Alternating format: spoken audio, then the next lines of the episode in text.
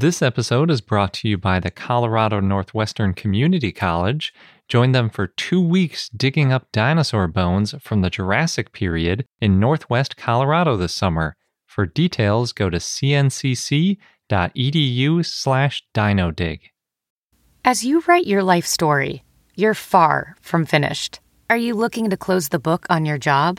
Maybe turn a page in your career? Be continued at the Georgetown University School of Continuing Studies. Our professional master's degrees and certificates are designed to meet you where you are and take you where you want to go. At Georgetown SCS, the learning never stops, and neither do you. Write your next chapter. Be continued at scs.georgetown.edu slash podcast.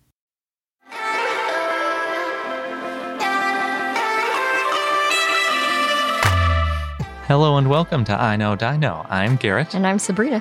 And today, in our 337th episode, we have a bunch of news, including how Tyrannosaurus Rex walked. And even though I don't have a sauropod, it looks like Sabrina found a sauropod news item to sneak in. Yeah, there's always sauropod news. we have other news too. And we also have Dinosaur of the Day, Eotriceratops, as well as a fun fact, which is more of a more so than just a rabbit hole. It's like a full on prairie dog underground town of interconnecting rabbit holes. I wonder if dinosaurs had anything like that. It would be really cool. It would be. Maybe a Oryctodromeus. This is the main burrowing dinosaur we know. Yeah. Probably not anything big or something like T Rex with tiny arms. That's not so good for burrowing. But before we get into all of that, we want to thank some of our patrons. And this week we have a new patron to thank, and that's Achelousaurus. So thank you very much for joining. I also like that dinosaurified name. And rounding out our 10 shoutouts for the week, we've got Sophie, Bradley, TRX Dinosaurs, Ranger Chris from Dino for Hire, Polacanthus, Blue Gossamer, Mayu, James Pasco, and Richard. Yeah, thank you, everybody. Thanks for being a part of our community and helping us to keep this podcast going. And if you want to join and get some of the perks that go along with it, like talking to people in our community online or taking part in watch parties or all kinds of other stuff, then go to our page at patreon.com slash iknowdino. And before we get into our news, I have a quick follow-up from last week when we were talking about how we have dinosaurs on our dinosaur museum map from six continents or seven if you include Zealandia, and the only one that we're missing is Antarctica. And Sabrina was saying, like, well, what if there was a little display in one of the research stations there? It turns out there is. Yeah, there is. It's super cool. So thanks to one of our patrons on Discord for sharing with us that the Crary Science Building at McMurdo Station has some like sort of tiny exhibits like of work that's ongoing basically in Antarctica. Unfortunately, there aren't any dinosaurs, which was a bummer to me because I really wanted to add Antarctica to our dinosaur museum map. But they do have a Permian fossil there, so it's like almost dinosaur. I mean, it's fossils. So if it was like a fossil museum map, I could add it, but I got to wait until there's like a Cryolophosaurus bone there or something, Antarctopelta. Yeah, dinosaurs might get added. I think, I hope so. That would be really cool. So yeah, it's not far off from there being a dinosaur museum in Antarctica. It could happen. Since we don't require it to be like a full museum building, it can just be like a display of dinosaurs in another building. It's totally fine. So thanks for sharing that. I found that really fascinating. And I'm jealous that you've been to Antarctica because I want to go. Although we have only been to two or one and a half continents in the southern hemisphere so far because we've only been to Australia and New Zealand. We haven't been to South America or Africa yet. We have a long list of places we want to go. We do, yeah. But now jumping into the news, starting with the T Rex locomotion paper, which made its rounds. It has a really nice animation of T Rex walking, which obviously makes it more internet viral for sure. Internet viral. is, that, is that what the kids are saying? okay, old man. Did you see the video of this T Rex walking? No, I missed it somehow. It's sort of like it starts on a face first view of T Rex walking, and then it pans over to the side, and then it zooms into the tail because that's sort of the focus of the paper. But if you didn't read the Mm. paper, you'd be like, why are they zooming in on the tail? That's weird. so before I get into this paper, I want to do a quick recap of some of the recent papers we've covered. Recent is sort of a vague term, basically, since we started the podcast. So the first paper we talked about was Persons and Currie 2016, and they were scoring theropods based on their limb proportions. And the goal was basically to see a cursorial index and basically which theropods would have been the quickest, which ones have the most adaptations for moving quickly or running or walking fast, as it may be. And what they found was that juvenile T Rex, or Nanotyrannus, if you're into that, was more cursorial. That's why they probably filled a different ecological niche. Yes. And actually, in that paper, they talk about this supports Nanotyrannus being its own genus, which I'm guessing persons and Currie might not support anymore now that we've gotten more evidence to the contrary. But in any event, it shows, like you were saying, even if they're the same species and genus, it's probably a different ecological niche because they have different leg proportions. It looks like Nanotyrannus was faster or juvenile T Rex. Doesn't really matter if they grew up into the same thing, still would have behaved differently. And as an aside, they found that tyrannosauroids in general, even the adults, were pretty quick, especially for their size. So that was sort of where we started when we started the podcast. That's what the general thinking was. Then in Smith et al. 2016, they were looking at a series of probable T Rex tracks. So rather than starting from limb proportions, they're starting from tracks and trying to figure out okay, how fast was the track maker moving? And they came up with an estimated speed of four and a half to eight kilometers an hour, which is between three and five miles an hour. But then again, that's only how fast it was moving at that one. Yeah, that particular track Yeah, so it doesn't say anything about the maximum speed. It just says that it could move at that speed at that particular time. Yeah. And who knows if it was in ideal conditions? You know, like when I'm walking on wet sand, Mhm. that's not the fastest I walk.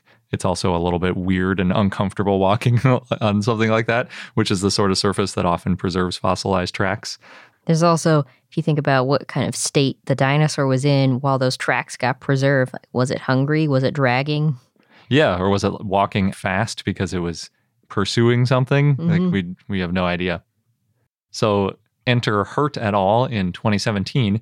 They tried to make a general equation for maximum speed by body mass, and this was like for all animals, bipedal, quadrupedal, dinosaurs, mammals, everything basically.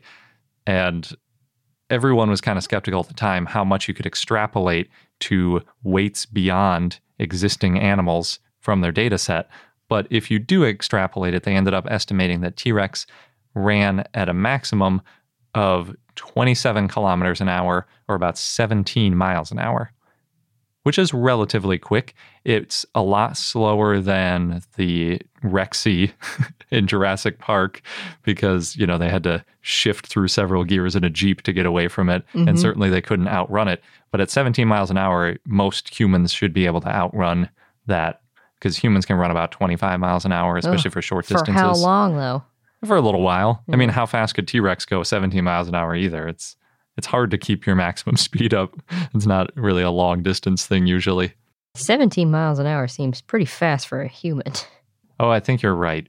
I think 28 miles an hour is probably the world record speed. Like Usain Bolt kind of speed. I think so, yeah, cuz 20 miles an hour would be a 100 meter dash time of 11.1 seconds, which I think is faster than I've ever run it. hmm and 15 miles an hour is about doing a 400 meters in a minute, which is about as fast as I ever did a 400 meter dash. And that's faster than me. Yeah. But the beginning with a 400 meter dash, like you can go a little faster in the middle of it. And the 100 meter dash is starting from a standstill. So I think the peak speed, as long as it didn't sneak up on you too much, you could Mm. probably still get away from it. I think I'm sure you'd be motivated to go your top speed. Yeah. I just don't know how long you could go and what that top speed would be. I think the the saving grace for running away from a T Rex is the the speed at which it can turn. Oh, yeah. Like if you look at a gazelle running away from a cheetah, it's not a drag race. The gazelle is turning all over the place trying to get away from it, making the cheetah waste energy. Right. Was that what this paper is about? Looking at the tail? that's a good point because with cheetahs, they use their tails to sort of swivel faster and all sorts of stuff like that. But this paper is looking at using the tail just to be more efficient with walking, which is sort of an expansion on an earlier paper we talked about, Dececchi et al. from 2020, which talked about how long legs help large animals walk more efficiently. And more efficient walking means less food required per day, which would mean that they don't have to hunt as often. Is this why you eat less than me? Because I walk more longer- efficiently. You got longer legs, you walk more efficiently, you don't require as much food. well, I'm but I'm bigger than you and I have more muscle than you, so I should have to eat more than you. I just don't. I don't know. There's something else going on between some individual variation happening here. But in general, if you take the same sized animal with longer legs and more efficient walking, then they estimated saving like hundreds to thousands of pounds of food consumption per year, which means you might not get as desperate to hunt something and end up getting injured or just wasting a bunch of energy hmm hunting when you don't need to. So, on to this new paper. We first heard about it at SVP last year, and it's really all about bouncing of T Rex tail. You can think of it that way. So, it's not at all focused on maximum speed, it's looking at the most efficient pace, or as the authors put it, the preferred walking speed, or PWS. Hmm. And this new paper was published in Royal Society Open Science and written by Pasha van Bijlert and others. And Pasha is the same person that did that presentation at SVP, which is why I'm so sure that it's the same study. That makes sense. So, as far as preferred walking speed goes, you can think of it like the natural frequency and sort of a pendulum like motion when you're walking. Most animals walk at the pace which is the most efficient mechanically for them. For humans, that average is about 1.8 hertz, plus or minus about 0.2 hertz, which, to put it another way, 1.8 hertz is about 108 steps per minute. And then, I don't know, have you ever used one of those apps for running or exercising where they have different beats per minute depending on the intensity of the workout? Maybe, but I don't really pay attention to that part of it. Okay. So if you're walking and you find a song that's like 110 beats per minute, I think you told me about like rollerblading and you found a song that was like the right beats per minute and it felt like nice to skate to that because it was like you were in rhythm with the music. There are some apps that do that too when you're running and they try to like guess what your gait is. So if you're running, it's a lot faster. It's more like 150, 160 beats per minute or steps per minute in the case of your limbs. But if you're just trying to go for a stroll down the street and you're just walking at whatever feels the most natural, it's probably around that 100 to 120 sort of beats per minute. And for the record, a military march is usually about 2 hertz or 120 steps per minute, which is a little bit, it's like on the upper end of normal for walking, which means some people in the military march formation feel totally natural, and other people are probably like, this is uncomfortably fast. Why are we walking so fast? Interesting.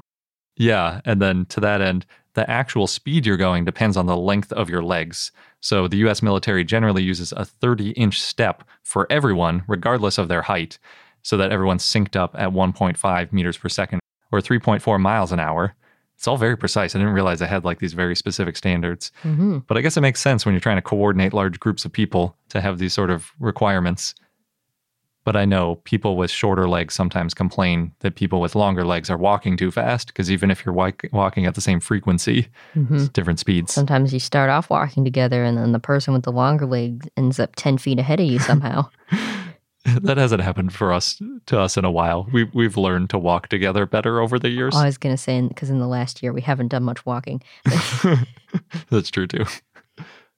As a funny aside to this, I found a study where they blindfolded people and found that they veered off course less if they walked at their preferred walking speed because Hmm. it's sort of like a natural rhythm and you're more balanced than if you're walking too fast or or too slow. Mhm. Going slower doesn't help either. It, it also feels kind of awkward and yeah, I feel like watching people do obstacle courses where they're blindfolded and then the person, there's a person guiding them somehow. They're always walking slow and then it seems really awkward. yeah. And then they seem more likely to trip on something and fall. Yeah, they might be better off paradoxically walking faster, but then I guess you're more likely to get injured if you make a mistake. Stakes are higher, even though the incidence might be lower. So back to dinosaurs. That was all just to explain that this preferred walking speed is a well documented thing in all sorts of animals, birds and quadrupeds. They have it's been calculated for elephants and people. I think for ostriches it's slower than people. Weirdly, it's like one meter per second. I don't understand that, but I guess that's what somebody measured. Well, I could see that because I've in videos of ostriches, I've only ever seen them start to run or jog, but when they're walking, it's very slow. You know, just kind of take a step and look around and another step. Interesting. Kind of thing. Yeah. At least that's just what I've noticed. So when it comes to T Rex, it's different than humans. Obviously, they're pretty different animals. They're also they're still bipedal, but the big difference is that they have a long tail with lots of muscles and ligaments Well, one of the big differences. in terms of their walking, at least. and that large tail allows for a sizable, quote unquote, elastic energy storage. Now, this only works if their walking pace matches the natural bouncing of the tail. You can sort of imagine it bouncing along as they walk and the legs moving at the same sort of rhythm. And the result is the tail resonating down and up with the steps. Hmm. More importantly, up because when the tail goes up and that caudofemoralis muscle pulls back on the leg, it lifts the leg up and you get that nice resonating walk, which just takes a little bit less energy than if the tail is held stiff or if it's not moving in concert with the legs. And if you get the right frequency too, you use gravity to sort of pull the tail back down. So it looks like kind of like a pendulum, actually. Unfortunately, the authors note, quote, there are no extant analogs for tail dependent obligate bipedal locomotion, especially combined with such a heavy emphasis on elastic storage, end quote. no living animals that they walk on two legs and depend on their tail for energy storage. Yeah, exactly. Because basically, the only main bipedal animals are humans and birds, and mm-hmm. neither of us have tails. So, what can you do? Well, birds have tails. They just have the little pygostyle and some feathers. Yeah, but some of them look like tails. Shake your tail feathers. Yeah, they have tail feathers, but they don't have the muscles Oh, in the I see. tail, and I it see. doesn't help them walk, basically.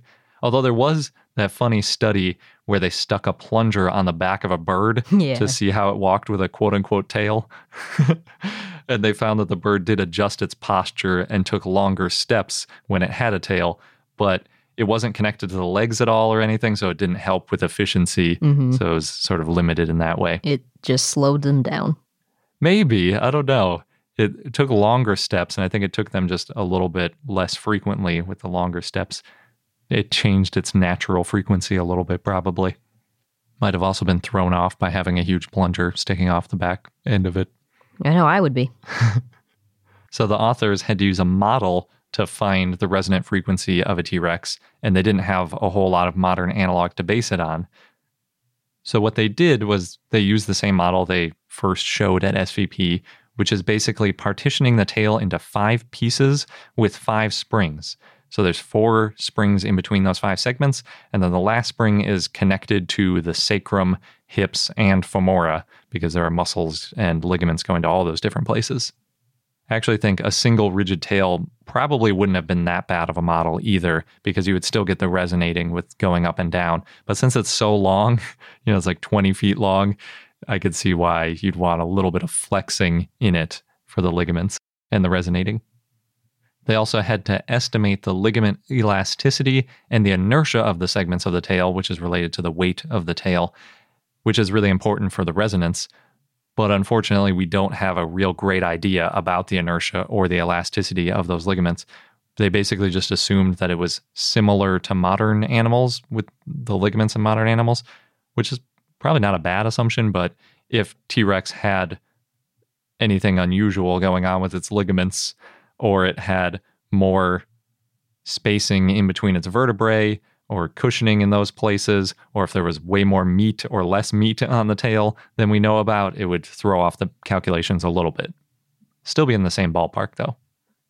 So when their model was all said and done, they ended up with a really nice animation of a walking T Rex. Basically, the tail bounces each time it takes a step. So not just the step cycle, it's like it bounces when it takes the left step and then it bounces again when it takes the right step. So the tail is really bouncing around quite a bit. And that makes sense because the tail has muscles to help lift the leg. So every time they lift the leg, you'd expect the tail to move in a similar way, regardless of which leg it is.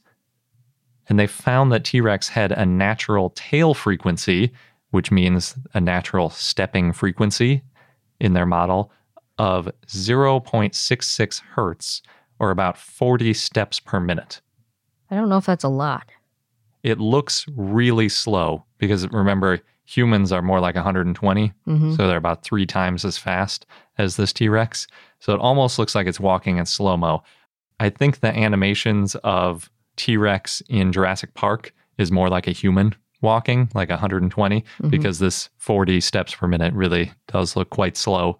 But it looks really natural because the way the tail bounces, you can see how like gravity is helping when it goes down in that resonating frequency. I sped it up to 2.7x just to see how it looked at like a human pace. And it looks a fair amount like the Jurassic Park T Rex, but you can see how with the tail bouncing all over the place, it's not a low energy state. It's clearly falling faster than gravity and then being raised, kind of jerked up. So it, it doesn't look like it would be a very easy thing to maintain for a long time. hmm And just for fun, I want to do a marching comparison between what it sounds like if you're walking at a, a human pace versus if you do a T Rex pace. So I've got a metronome. So at 108 beats per minute, if you're marching to it, it would be like step, step, step, step, step, step. That's about how fast people walk. T Rex is like step, step, step, Thud. step. Thud. yeah, exactly. Although maybe not that much of a thud because they have those really graceful feet that sort of gently rest down on the ground. That's true. Also, read something recently about it wouldn't want its presence known too easily because then the prey would flee. Yeah, just like not roaring right before you attack. Mm-hmm. yeah. So you can really see how big the difference is in how fast we walk versus how fast T Rex walks. And after watching all these videos of T Rex walking, I was like, do we really walk at 108 beats per minute? It seems too fast. So I was watching a bunch of video clips from our doorbell camera of people walking by in front of our house to see different people. And it does seem like 108 is about the average. Some people were going a little faster, some people were going way slower. hmm I I believe it based on our walks. Yeah. So when T Rex is going at 40 steps per minute, given their step length of 1.94 meters, that equates to 1.28 meters per second, or about 2.86 miles an hour, which is really close to what humans walk at. Pretty much the same speed. But again, that's the lowest energy version, and how much faster they could go when they were motivated, we don't know. there have been some studies where they're saying they probably couldn't go onto a full run going airborne and then landing on a leg because there would be so much mass landing on that leg that it would possibly do some damage to his leg trying to actually run. But yeah, birds can do some really fast quote unquote ground running where they keep one leg on the ground at all times. So, Yeah, you were watching a lot of videos of plovers running, yes, just as how you just described. where they're keeping the one foot on the ground Mhm. potentially. Yeah, I was watching them in slow mo trying to see if they kept one foot on the ground at all times, but I couldn't quite see. Roadrunners do actually run. I had to double check that. they go fully airborne, but T Rex may not have. Yeah, and they go so fast that you see a circle around their legs. this episode's brought to you by the Colorado Northwestern Community College, where you can become a part of the scientific process. As a participant, you can go on a real life dinosaur dig and you'll be helping to advance science and our understanding of the ancient world. What's really cool is that the fossilized bones that are being excavated, they're public and they're going to be displayed and preserved for future generations to study and admire. Yeah, we've mentioned how that's a really important part of the scientific process, not just getting them out and describing them once, but keeping them and preserving them so that future questions and future scientists can take a look at those bones to answer new questions and validate results. And the site is special and also near and dear to me because it's in the Morrison Formation, known for the sauropods, Mm-hmm. of course, of the Jurassic time. And it represents one of the best bone beds ever found in the salt wash member. Yeah, the current interpretation is that the site was the result of a brachiosaurus sort of jamming up a river and then other carcasses piling up behind it. Oh no. and that's how we got a bunch of different types of dinosaurs all fossilizing together. So, oh no, but also, yay. Good for us as scientists. hmm And dinosaur enthusiasts. yes. So there are two scheduled digs if you want to get involved with getting these bones out of the ground. You can go from July 6th to July 20th or from July 22nd to August 5th. Head over to cncc.edu slash dinodig. You'll get all of the details.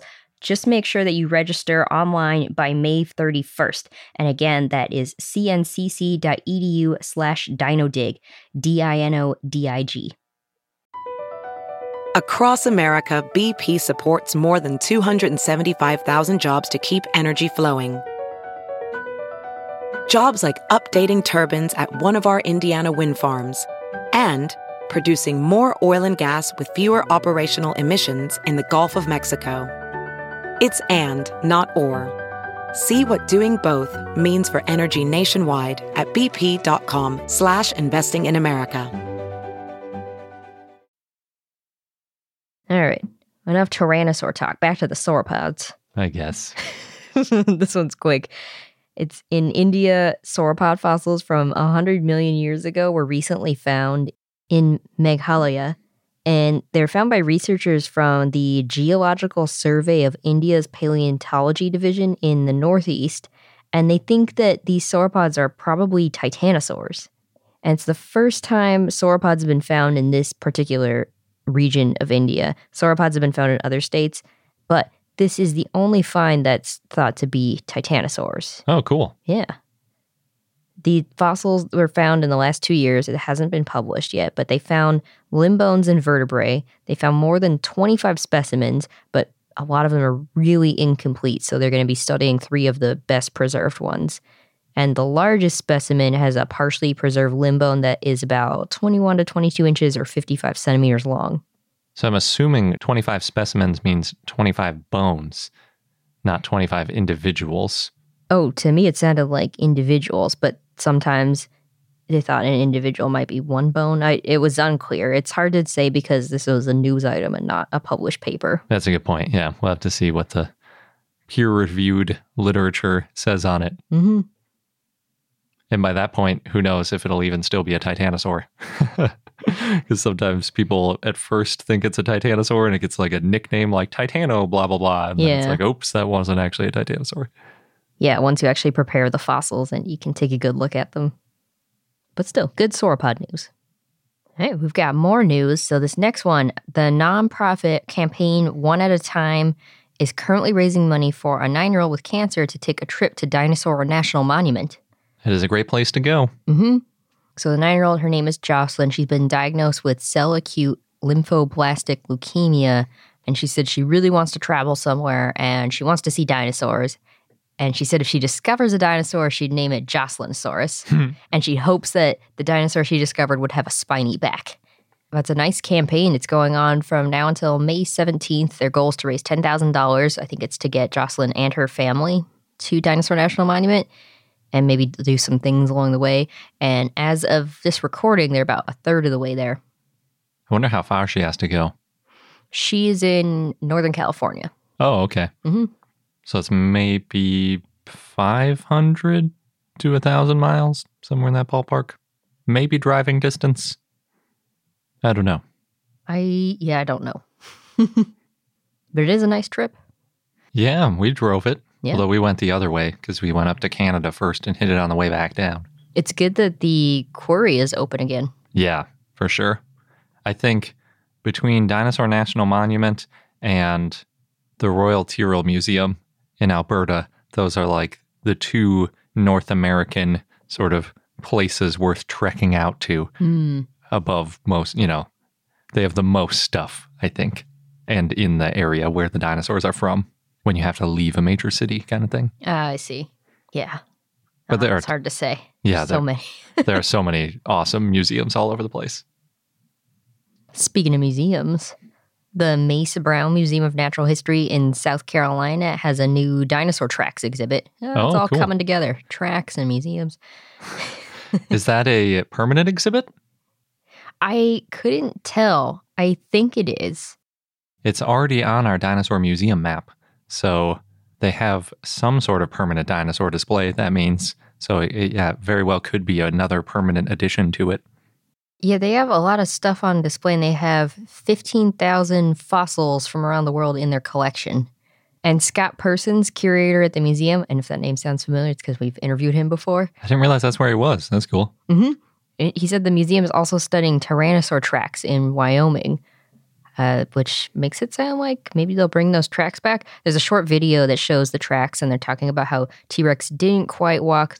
That's where I heard it from. T Rex didn't walk the way that it's depicted in Jurassic Park because you'd hear it coming and flee. So it wouldn't be good for trying to get prey. So, oh, I see what you mean. So they in T in Jurassic Park, you could hear it coming and you'd flee. Yeah. But in real life, you wouldn't hear it coming. Yeah, exactly. I knew I'd read that or seen that recently. it was very recent. Anyway, the tracks that are on display, they're from around the world. They have a Stegosaurus track cast, a large ornithopod track, and ornithopod track paths. And you know, just like with all tracks, they help to show dinosaur behavior, like their stride length and then how fast they walked, at least in the track area. Mm-hmm. Yeah, that's cool. And tracks give you a certain amount of information that you can't get from the bones. hmm The museum right now, it's open by appointment only. So if you're in the area, make an appointment. Or if you're passing through on a dinosaur road trip. Yeah. Make an appointment. Yeah, if you're on a road trip, I guess it's good to have some plans in advance. Although sometimes it's nice to be spontaneous. Yeah, you're more on the spontaneous side of road trips. I'm more on the planning side mm-hmm. because I want to maximize my number of dinosaur museums and other fun attractions. Yep. okay, this next thing, well, it's an event that already happened, but I hadn't heard of an event like this before, so I thought it was worth mentioning. And it has to do with food and dinosaurs. So I was kind of like, well, really want to talk about this. But it's all because of this new Allosaurus skeleton on display at the Zhongjia Museum of Natural Science in China. And the skeleton's been on display since May 1st. So, this event that they had was the day before, April 30th. It was a special event with paleontologist Lida Xing. And they had this live broadcast about the Allosaurus. And then the behind the scenes, they had this, they called it a dinosaur eating event. Were they just eating chickens? Yeah, basically. it was an Allosaurus dinner. They had multiple dishes that were, you know, different meats. And it was inspired by the Jurassic and also Guangzhou's food. So they had, you know, boiled dinosaur eggs, which are bird eggs. And then they had scallion oil white dragon, which are chicken slices, and red dragon chuanyan, which is roasted pigeon. So all meats like Allosaurus would have eaten, although, you know, different meats because pigeons weren't around. And some scallions Yeah, just for, flavor yeah, because we don't want to eat all our meats raw that's true. and flavorless. if it was a real Allosaurus dinner, you wouldn't even pluck the chicken. You'd just bite off a chunk of it without using your hands. right, right. It, I said Jurassic inspired. Yeah. Anyway, I thought that was a, a cool idea for an event. Yeah. I, I mean, I love food, so anything that involves food, food and dinosaurs, win win. I guess anytime I'm eating chicken or some kind of poultry, I should just think about how it's like I'm eating a dinosaur anyway. Well, I definitely think about that whenever I'm roasting a turkey or Mhm. cooking a chicken because you really see all the dinosaur bones that you're used to seeing on these skeletal drawings. That's true. So there's another new game out. It's called Second Extinction. It's open for early access, but somebody reviewed it on Kotaku and it's got dinosaurs. It's a first person shooter game. so you're shooting dinosaurs. Yeah, because it takes place in the future and mutated dinosaurs have somehow taken over Earth. As they do. There's no real details of how that happened, but now, you know, you've got to kill the dinosaurs and take Earth back for humans. Interesting. Yeah. So that's the main game, but then they also have side quests like collecting dinosaur eggs. I think I prefer playing as a dinosaur to playing as somebody shooting dinosaurs. Mm. Or if you get bored, you could mix, go back and forth. Yeah, I feel like I did play a game once where you could, or maybe I'm just thinking of Alien or Alien versus Predator, where you can play as the aliens or the people. Oh, interesting. Yeah, there are some games like that, or like you play as a zombie on one side and the people on the other side. Or Hmm. yeah, So this game, Second Extinction, is still in development, but dinosaur-wise, so far it's mostly raptors, which isn't surprising. I guess if if any kind of mutated dinosaurs were going to take over, it was going to be a raptor. I mean they're small, so that helps. Yeah. They have an enemy page, which is all the dinosaurs, and they tell you a little bit about the dinosaur enemies. And they've got raptor, and the description is hunts and packs. Then there's an acid raptor, so you can imagine. I can't imagine. I think it spits out acid. Oh, okay. Then there's the bull, which to me looks like Styracosaurus, and its whole thing is it charges. Mm, makes sense. And there's T Rex, known as the Big Boss. Oh, and there's the Necro Flatback, which looks like some kind of ankylosaur. Ooh. Yeah. Ankylosaur making the cut. Mm-hmm. No sauropods though. Because sauropods are gentle giants that wouldn't hurt anything. Oh, I see. Yeah, that makes perfect sense. Yeah. Whereas They're pacifists. uh, Yeah, they they ankylosaurs have some weaponry. Although some of those sauropods have the club tails too. only when necessary. Unlike ankylosaurs that are, are hunting for sport. Touche. then the other piece of game news is there's a Resident Evil Village mod that somebody made that has Barney the dinosaur as an enemy type.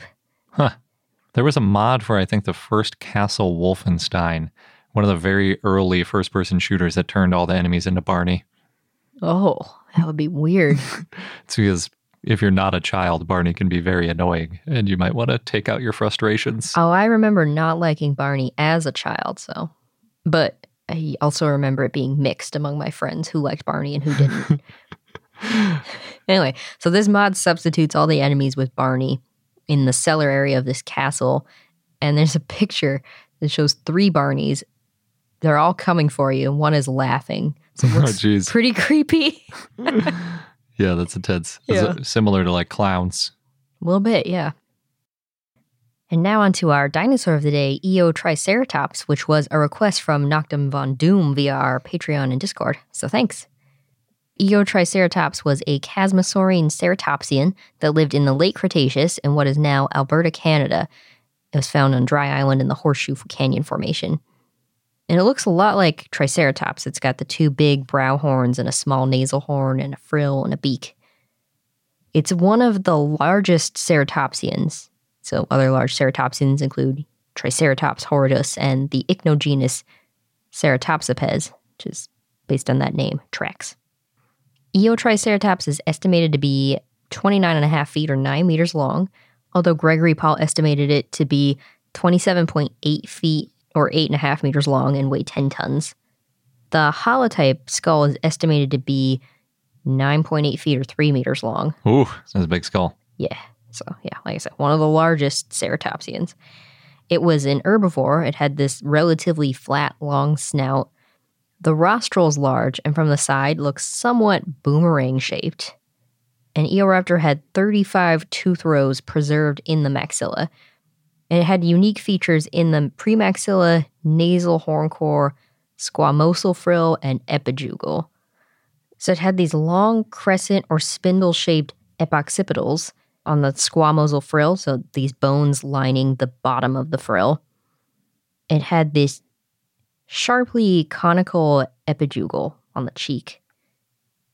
And had a low nasal horn that was slightly recurved, and this nasal horn core was longer than it was wide. The horns above its eyes curved forward, and those were about 2.6 feet or 80 centimeters long. It sounds a lot like Triceratops, except for maybe the epoccipitals, because I think Triceratops didn't have a whole lot of frill ornamentation. hmm Oh, the other interesting thing was there were three bite marks found above the eye near the base of the left horn, and they think that could have been from scavengers. The type and only species is Eotriceratops xerinsularis, and the genus name Eotriceratops means dawn three horned face. So I'm guessing that means that it was an ancestor or in an older formation than Triceratops?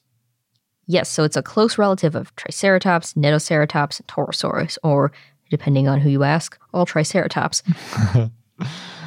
and when it was named, it was found to be the oldest known member of this group. So that's why the Dawn three horned face. Does anybody consider Eotriceratops to be also Triceratops?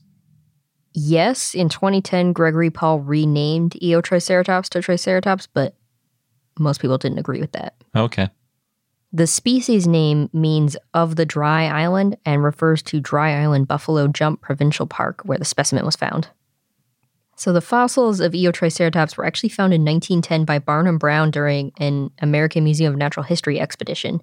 But Brown at the time was more interested in the Albertosaurus skeletons that were in the same location, so he didn't do anything with that find. But he collected it? No. What happened was in 2001, a team from the Royal Tyrrell and Canadian Museum of Nature went on an expedition to Dry Island, and they didn't know that Barnum Brown had already found this specimen. 91 years earlier? Yeah, but Glenn Guthrie, the camp cook of the team, rediscovered the skeleton by accident. Wow. And it was still in decent shape after 91 Canadian winters. Mm-hmm. Maybe not too much was showing. Yeah. Or maybe it wasn't in as good of shape, but we don't know how good of shape it originally was in.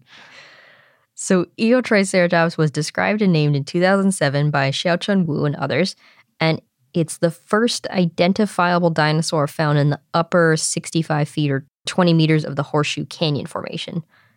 And it was found in carbonaceous shale. There's no duplicate bones that have been found, so it's been interpreted to all belong to one specimen, the holotype. And the holotype is a partial skeleton with a skull, no lower jaws. It includes the neck and back vertebrae, ribs, and ossified tendons, and the skull includes parts of the frill sides, the large horns above the eyes, and the horn above the nose.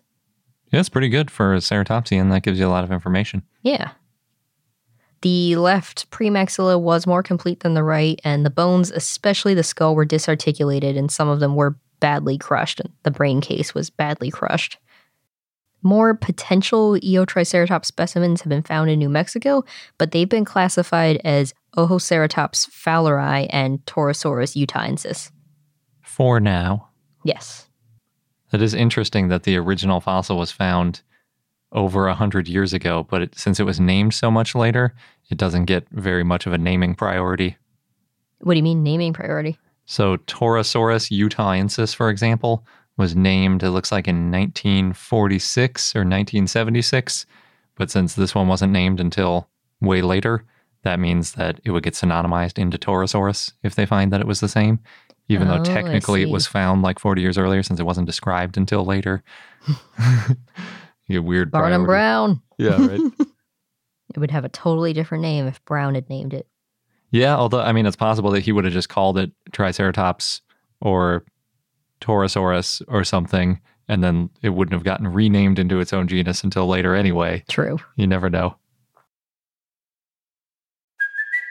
It's Kaley Cuoco for Priceline. Ready to go to your happy place for a happy price? Well, why didn't you say so? Just download the Priceline app right now and save up to 60% on hotels. So, whether it's Cousin Kevin's Kazoo concert in Kansas City, go Kevin, or Becky's Bachelorette Bash in Bermuda, you never have to miss a trip ever again. So, download the Priceline app today. Your savings are waiting.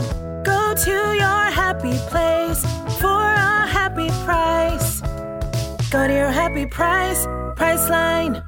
CarMax is putting peace of mind back in car shopping by putting you in the driver's seat to find a ride that's right for you. Because at CarMax, we believe you shouldn't just settle for a car, you should love your car. That's why every car we sell is CarMax certified quality so you can be sure with upfront pricing that's the same for every customer. So don't settle. Find love at first drive and start shopping now at CarMax.com. CarMax, the way car buying should be. And our fun fact of the day is that there is a lot of nutritional content in bones, so T Rex might have had access to a food source that most vertebrates can't manage. So being able to bo- so being able to crush bones wasn't purely just to gobble everything in sight. It was also maybe to get nutrients. Yeah. And it, it wasn't also just to injure prey either, mm. which is usually the way I think of it. Like, oh, it could bite so f- strong that when it was attacking something, it would break the bones. But it's like it might have wanted to break the bones to eat them too. So the most obvious source of nutrition in bones is the bone marrow. There's actually two types of bone marrow there's red marrow and yellow marrow. Red marrow is sometimes called active marrow. It's full of stem cells that produce red blood cells, platelets, and white blood cells. Yellow marrow is called yellow because it has a much higher fat content, so it appears yellow. And it also produces some white blood cells, but it's not the active marrow. I guess it doesn't make the red blood cells and platelets much, if at all. And as a quick aside, when humans are born, all of our bones in our whole body have red marrow in them, but it converts to about half yellow marrow as we age, and some bones completely lose their marrow entirely, especially like the ends of our limbs, like hands and feet and things, don't really have any marrow. Interesting. Yeah. And adults also average about 2.6 kilograms or 5.7 pounds of bone marrow. It's a lot of bone marrow. I mean, it's really important. It's basically where your blood is created in your mm-hmm. the middle of your bones. It's really weird, but that's where it comes from. At least some of the components of blood. There's lots of organs involved. Nutritionally speaking, though, the marrow humans eat from cows, at least, is mostly fat with some protein and vitamins. I'm pretty sure what we eat is red marrow. Even though it's higher fat content. Yeah, despite it being like 80% fat, I think yellow marrow must just be like almost entirely fat, like 90 or 95% or something.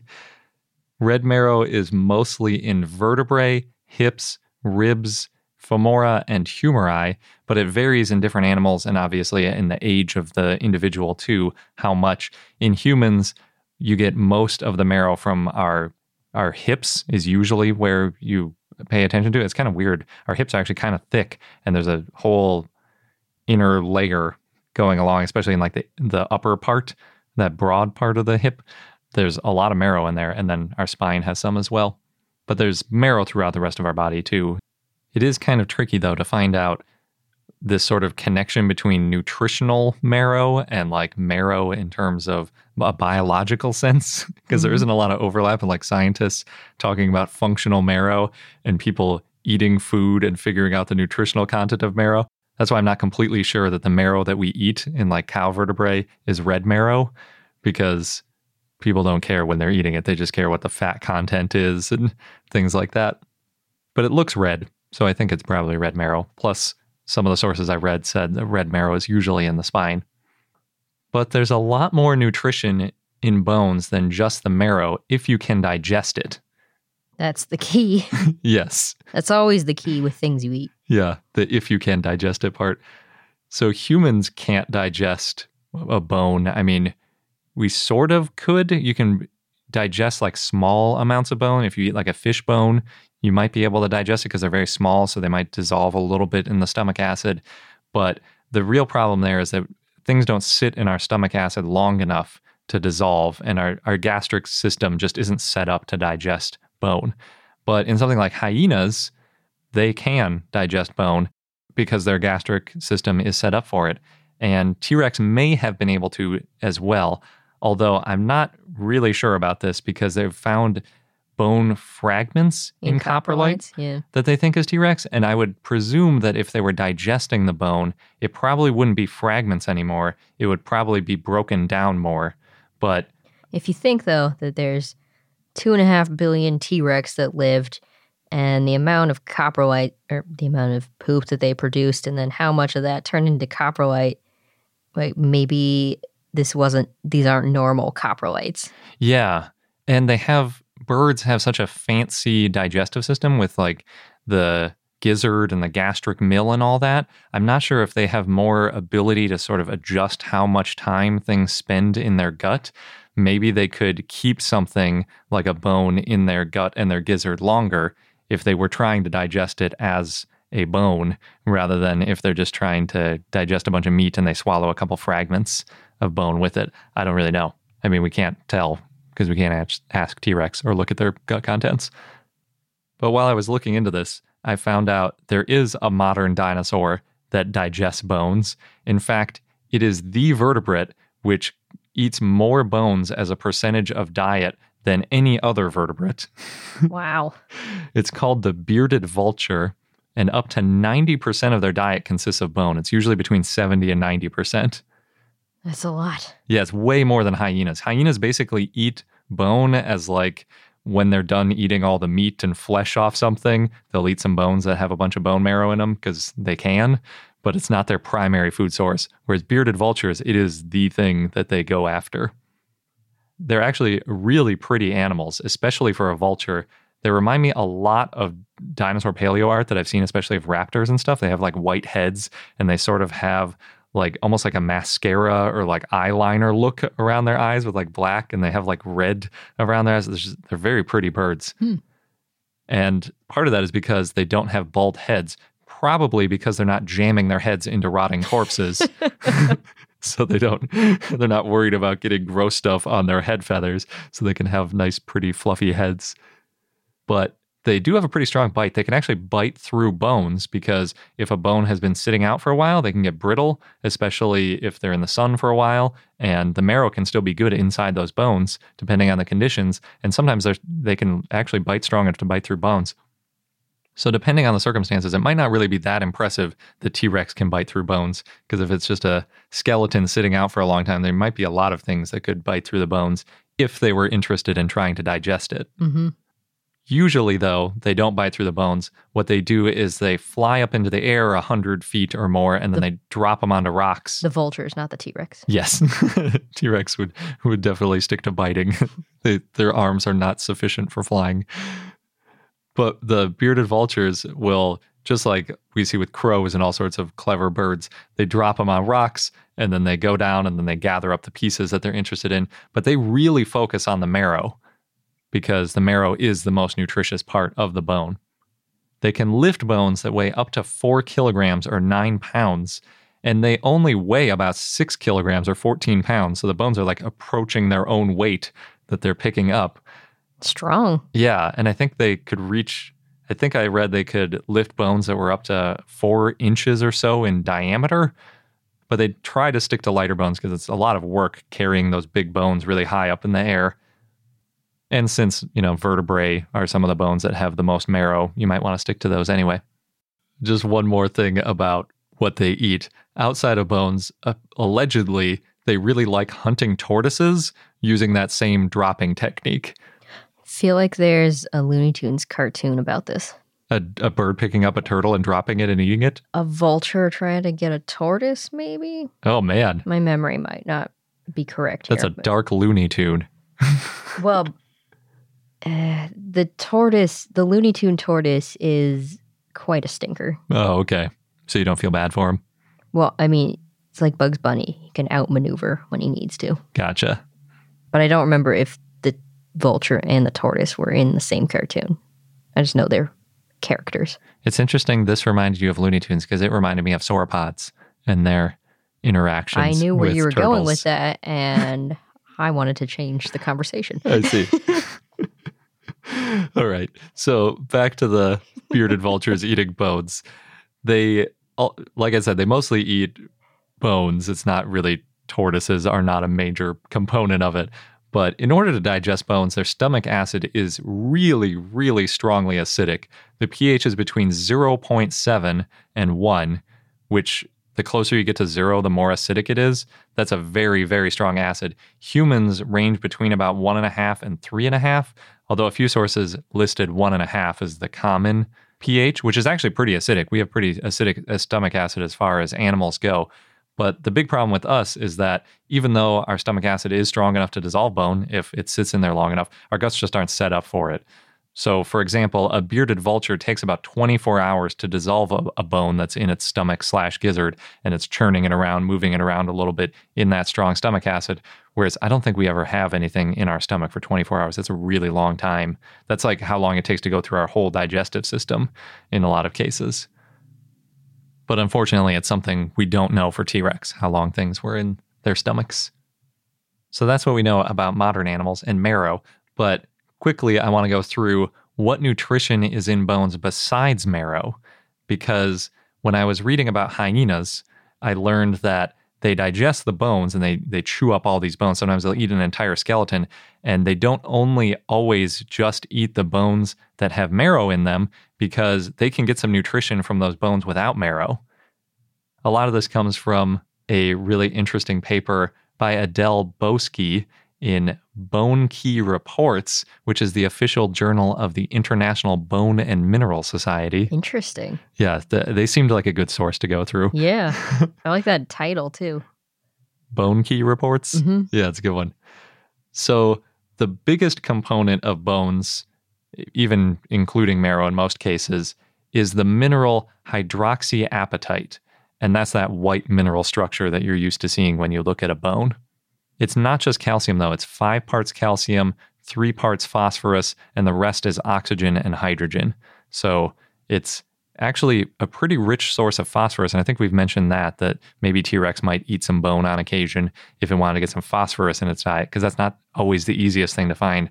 Whereas calcium you can get by eating like gastropods or something, because they're calcium carbonate, can be a little bit trickier to find phosphorus.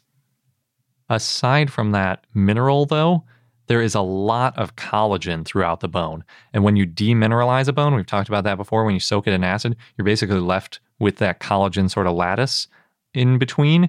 And that's generally where the mineralization starts. It sort of starts in this collagen lattice, and that's it percolates out from the collagen kind of and then solidifies around it. But there's also a lot of non collagen proteins like blood vessels, although blood vessels also contain collagen because there's just collagen all over the place. It's like a quarter of the protein in our body is collagen. But since the collagen is a type of protein, if you can dissolve that bone and you can digest the collagen, then you can get a decent amount of protein from the bone as well. Another wrinkle is that pneumatic, also known as hollow bones in modern birds, tend to have quite a bit less marrow. So they might have needed to rely, if something was specializing on bones or eating bones, might have needed to rely on something other than marrow. And between bones, there's a lot of variability in what nutrients they have. All bones are essentially a ratio of water, mineral, and organic material. For example, the beak of a beaked whale is almost 100% mineral, so it has very little nutritional value. It probably wouldn't be worth eating for anything unless it just wanted calcium or phosphorus. Mm-hmm. But the dry weight, meaning the non water portion of crocodiles, birds, and mammals, are all in the 60 to 70% range for mineral component and 30 to 40% range for organic. So that's quite a bit of protein and other potential nutrients in that bone if you can dissolve it. Wonder why the beaked whale is 100% mineral.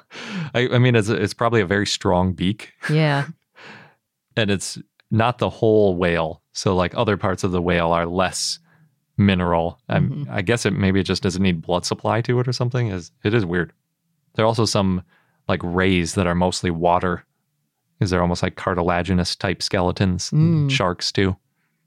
But even if T Rex could digest these bones and get to that organic material, it's likely that just like most animals, T Rex would prefer the easy access to fat and meat, which is outside of the bones and doesn't require dissolving a whole bunch of mineral, like more than half of the bone being mineral that's not really useful unless they're laying a whole ton of eggs or something. And after eating all that fat and meat, if they were going to eat bones, they would probably go for bones like vertebrae that have a lot of marrow, just like those bearded vultures do. Yeah, if you're going to go through all that effort, you want it to pay off. Yeah, because there's a lot of fat in those bones, and you know, animals like to get their most calories they possibly can from what they're consuming, and you get a lot more out of marrow than you do out of collagen. But I could see a scenario where they were desperate and just wanted to eat something, and they might eat some bones just to get that collagen and other proteins out of the bone that doesn't have marrow in it. But again, it's not an ideal source since bones are mostly minerals that they're probably not interested in. So you're eating a lot of filler with that collagen. And the collagen itself isn't as nutritious as meat or fat that you get from other parts of the animal. So I guess the summary is T Rex might have been able to digest bones, but even if it could, it might not have focused on it. hmm And if its GI tract was set up for eating Triceratops meat, it might not have really even been able to digest the bone if it passed through too fast. Maybe if it was desperate, go for the bones. Yeah, that's basically what I'm thinking. And it could handle it. Mm-hmm. And that wraps up this episode of I Know Dino. Join our growing community at Patreon, patreon.com slash iknowdino, if you want to have even more conversations about dinosaurs, plus other perks. Thanks again, and until next time. Good day.